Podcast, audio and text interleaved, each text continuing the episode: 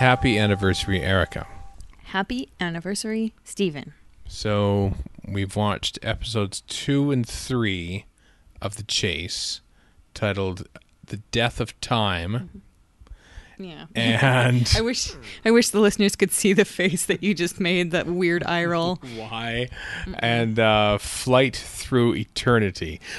That one makes sense. We actually had a run of pretty good titles there for a while. The Space Museum had decent titles that actually made sense. Yeah. Um, even even even the Executioners is not a terrible title for the the beginning of of the chase. Uh, but yeah, um, the and the flight through eternity kind of makes sense. But yeah, the death of time. Mm, no, I'm gonna veto that one. No, uh, the death of Aridians. I'd like to point out that uh, the planet. This is another Terry Nation thing. Yeah. where they uh, he names planets after um, their distinguishing features. The odd thing is, of course, the Aridians, uh, who the Doctor and Barbara just happen upon off screen, um, w- lived on a lush water world. Amphibious. Am- They're amphibious creatures. Amphibious creatures.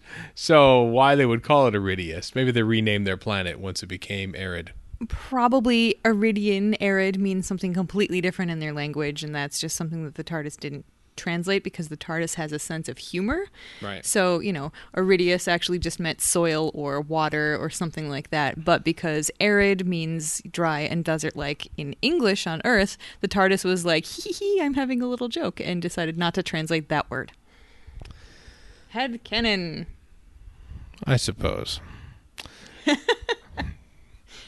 Usually you accept my, my headcanon when it makes such perfect sense. It does make sense, but I've just watched two episodes of The Chase, so I'm I'm Oh. I'm in I'm in uh, less of a humor these days, perhaps. How how how did you feel about this uh, this these two episodes? I'm still enjoying it. I'm I mean I'm not as in love with it as I was the the first episode. I I really enjoyed the camaraderie of the first episode. And we've really gotten more into the run around chase, really. I mean it's it's a well named story. Uh so far. They're just kind of you know, it's it's goofy. Um but it, it really feels like a romp. This is the rompiest romp that they have done so far. And it's I don't know, it's working for me. There's still there's still enough camaraderie going on. There's still enough humor. Um, we get to see, you know, Ian gets uh gets knocked down and all bloody in the face and stuff, and Vicky has to has to take care of him and make sure that he doesn't fall into a giant pit and then run around. And I actually liked the Aridians. I felt I felt a lot of pathos there. I felt really bad for their society. You know, the the sun's moving closer. You and I both said Tatooine at exactly the Same same time. Um, and and yeah, I, felt bad for them, and I I appreciated their plight when the Daleks came along and said we're going to destroy your entire city, everything you have left, if you don't give up these people. And they seemed they seemed sad about it, but they honestly they made the right choice. If it was me, I would do the same thing because otherwise the Daleks are just going to destroy everybody and they'll die anyway. So why not hand them over? Um, it was you know it was a piece of coincidence that the uh, the pit monster happened to No, no, that's Jack Pitt playing the Mire Beast. Thank you, Mire Beast. I couldn't remember that. I just Yeah. remembered that Jack Pitt's last name was Pitt, and they lived down in Pitts, and that was just too perfect. Very so amazing, isn't it? yeah, so they're pit beasts for me now. Um, th- that you know, it happened to bust through the wall just at the right time, but you know what? That's that's television, really. Mhm. That's that's gonna happen. So that was kind of exciting, and I liked I liked Ian's plan to have the Dalek, you know, go over the sticks, and they had to sacrifice yet another one of Barbara's Barbara's cardigans. Mhm. That was funny. Yeah. Uh, I loved the fact that Ian was out doctoring the doctor. He was like, "Give me your coat. I'll explain later." Was basically basically what it boiled down to. He's he's just getting stuff set up, and the doctor's like, "What are you doing?" And he's like, "No, no, I just I just need to do this. It's gonna work. I promise you." That was awesome. That's the kind of stuff that I just I quite enjoy. So. You know the the slight boringness of some of them running around and getting captured is more than offset for me by the delightfulness of the characters interacting with each other.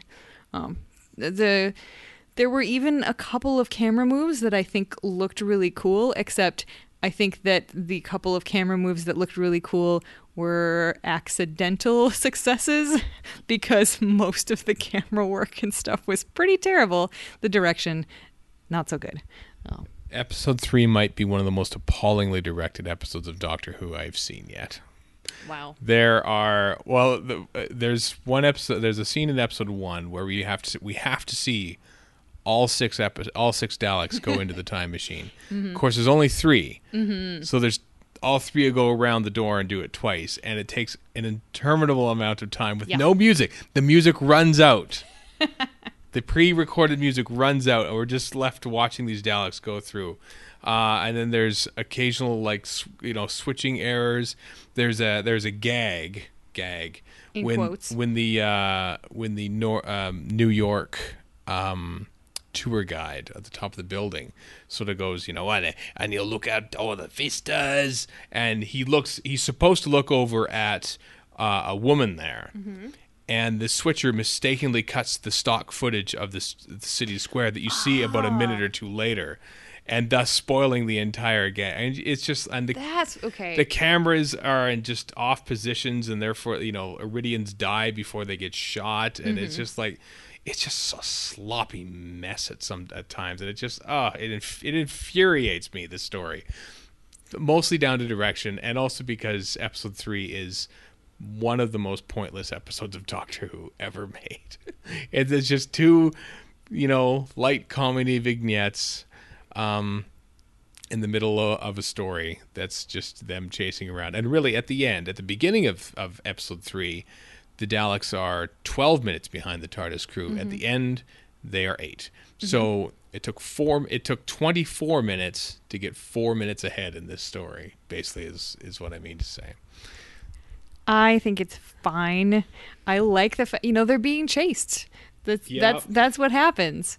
I I think it's fun. I, I there's an echo, a little bit of an echo of the Keys of Marinus for me in that they are going to different locations trying to you know achieve their their ends and we get to see lots of different sets and see them running around in different places and i find that fun i mean in this case their end is simply to get away from the daleks and they keep failing but of course they're going to keep trying and they're going to end up somewhere so why not here? I agree that the direction is is lousy but i can i can for the most part ignore that. I didn't even get the uh the joke with the uh the vistas and the woman. I could see that he was looking over at the woman and then suddenly there's a picture of a street like from overhead it's not even a vista in any any way shape or form so i i was very confused by that and now now I understand. Yeah, there's a lot of a lot of lousy stuff. But uh, in episode two, there was that moment where Ian is running down the tunnel, and you get this crazy like crash zoom out um, along with him. That was neat looking. That's true. Oh, the um, uh, it wasn't Ian. It was uh, it was what we call it. It's Barbara. Is the other three.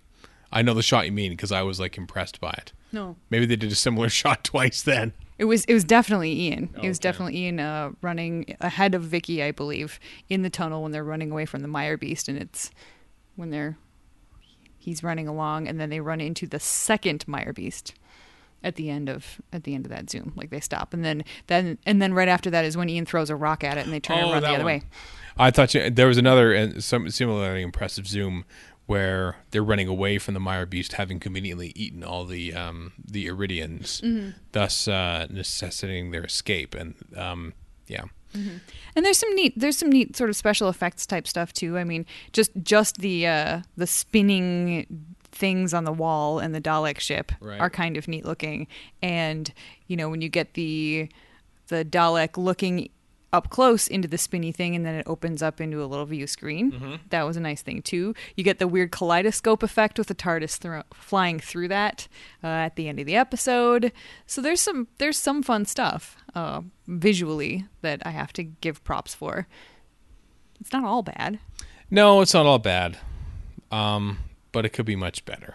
Oh, and what about the fact too, just in story wise, that not only do the Daleks have a time machine now, but it's a dimensionally transcendent vehicle. Like it's small enough to land on the top of the Empire State Building. And speaking of the Empire State Building, we get Peter Purves, which I mean, it's really kind of terrible.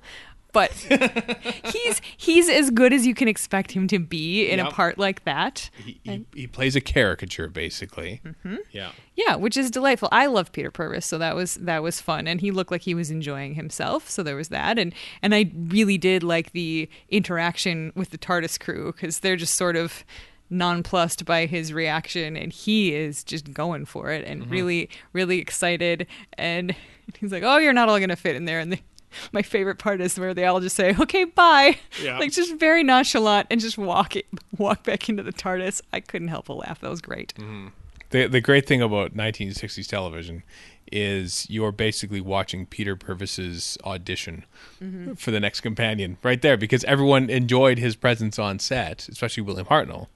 Uh, got along with him really well, and so yeah. Uh, spoilers.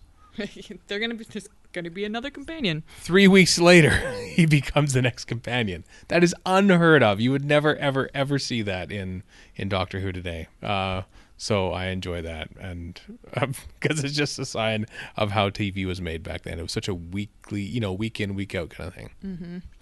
Also, story wise, I was thinking, wow, Ian and Barbara ended up on Earth right there. They could have left the TARDIS at that moment and just, you know, somehow found a way to get home. I understand.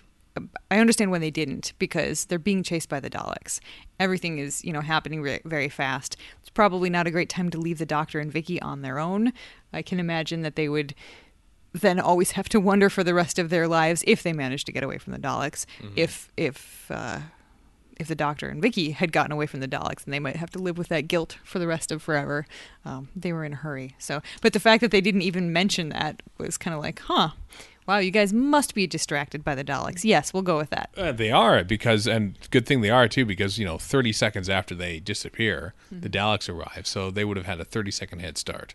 Basically, as long as it takes to get from the top of the uh, Empire State Building to the bottom, according to that that uh, dead on New York accented uh, tour guide. What what was that supposed to be? I oh wow, that was that was terrible. I mean, the Peter Purves's Morton Dill was mm, not the greatest, but it wasn't it wasn't terrible, terrible, awful. That the tour guide was terrible, terrible, awful. Yeah, yeah. That's how. Uh, I wonder where um, where British actors and actors in general got their accent coaching, and you know, I'm just wondering if they if they only knew of such things from like watching American movies. You know, it's not like I'm I'm sure there were voice coaches. Yeah. I mean, but there were there have been voice coaches in Hollywood for you know since movies became talkies, basically. Don't you remember? Uh, was it Singing in the Rain? Yes. Diction coaches, you know, Moses supposes. Oh, remember right. the song? uh, I don't remember that, but uh, I will point out uh, Dick Van Dyke in Mary Poppins. Um, was there a voice coach on set for that? No comment. I'll have you know that Liz from Verity has no problem with Dick Van Dyke's accent in Mary Okay. Poppins, so there you go. Well, if Liz thinks it's okay. Sure. And then we also get to find out uh, what happened to the Mary Celeste, which is actually pretty depressing because if the doctor hadn't landed there, all those people wouldn't have died. So, way to go, doctor. Yeah.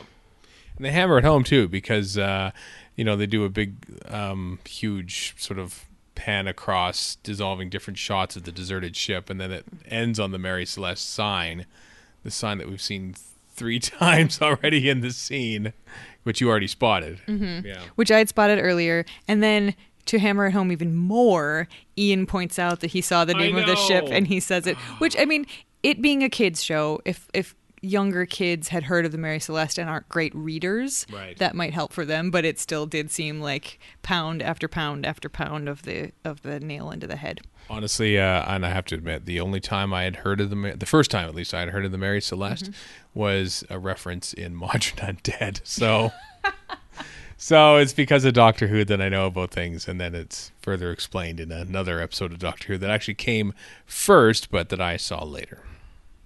Yes. Yeah, I learned a lot from Doctor Who too, so there's no shame in that. Um, it's twelve oh one as we speak right now. It's officially the end of our anniversary, although technically uh, on March second, twenty fourteen. I think we were still an hour and a half away from home at this point after a long journey from the border. Um, Yeah, it's a long, long, long drive from the border to Edmonton. I have to point out too. I mean, we'll get to this later on, but during that trip, you listened to Doctor Who audio episodes, like missing episode audio, right? Which ones did you listen to? Uh, there was only one missing episode that we listened to. My mom and I drove across the country and we listened to the Daleks Master Plan. Right. Is that the only? One what else did you listen to? Uh, we listened to some Big Finish. Oh, we okay. listened to Sirens of Time and Very first one. yeah, the very first one, and then also one of the Eighth Doctor audios with. Lucie Miller. I think it was one of the Lucie Miller ones. Was it Blood of the Daleks? I don't think it was. Oh, maybe if That it was was. the first one. So. I know I had already listened to the whole first season of those, so I can't remember if I went back and re-listened to Blood of the Daleks. No, actually, I think it was the first one of the second season. Okay. Yeah, that's what it was. So it was her introduction to those Eighth Doctor stories, and for me, it was the first one of the next season. But I wasn't real crazy about it and never listened anymore. Oh. But you liked Daleks Master Plan, though. Yeah, my mom. This was my mom's second time listening to it. She Yeah. really, really liked it, and I quite enjoyed it.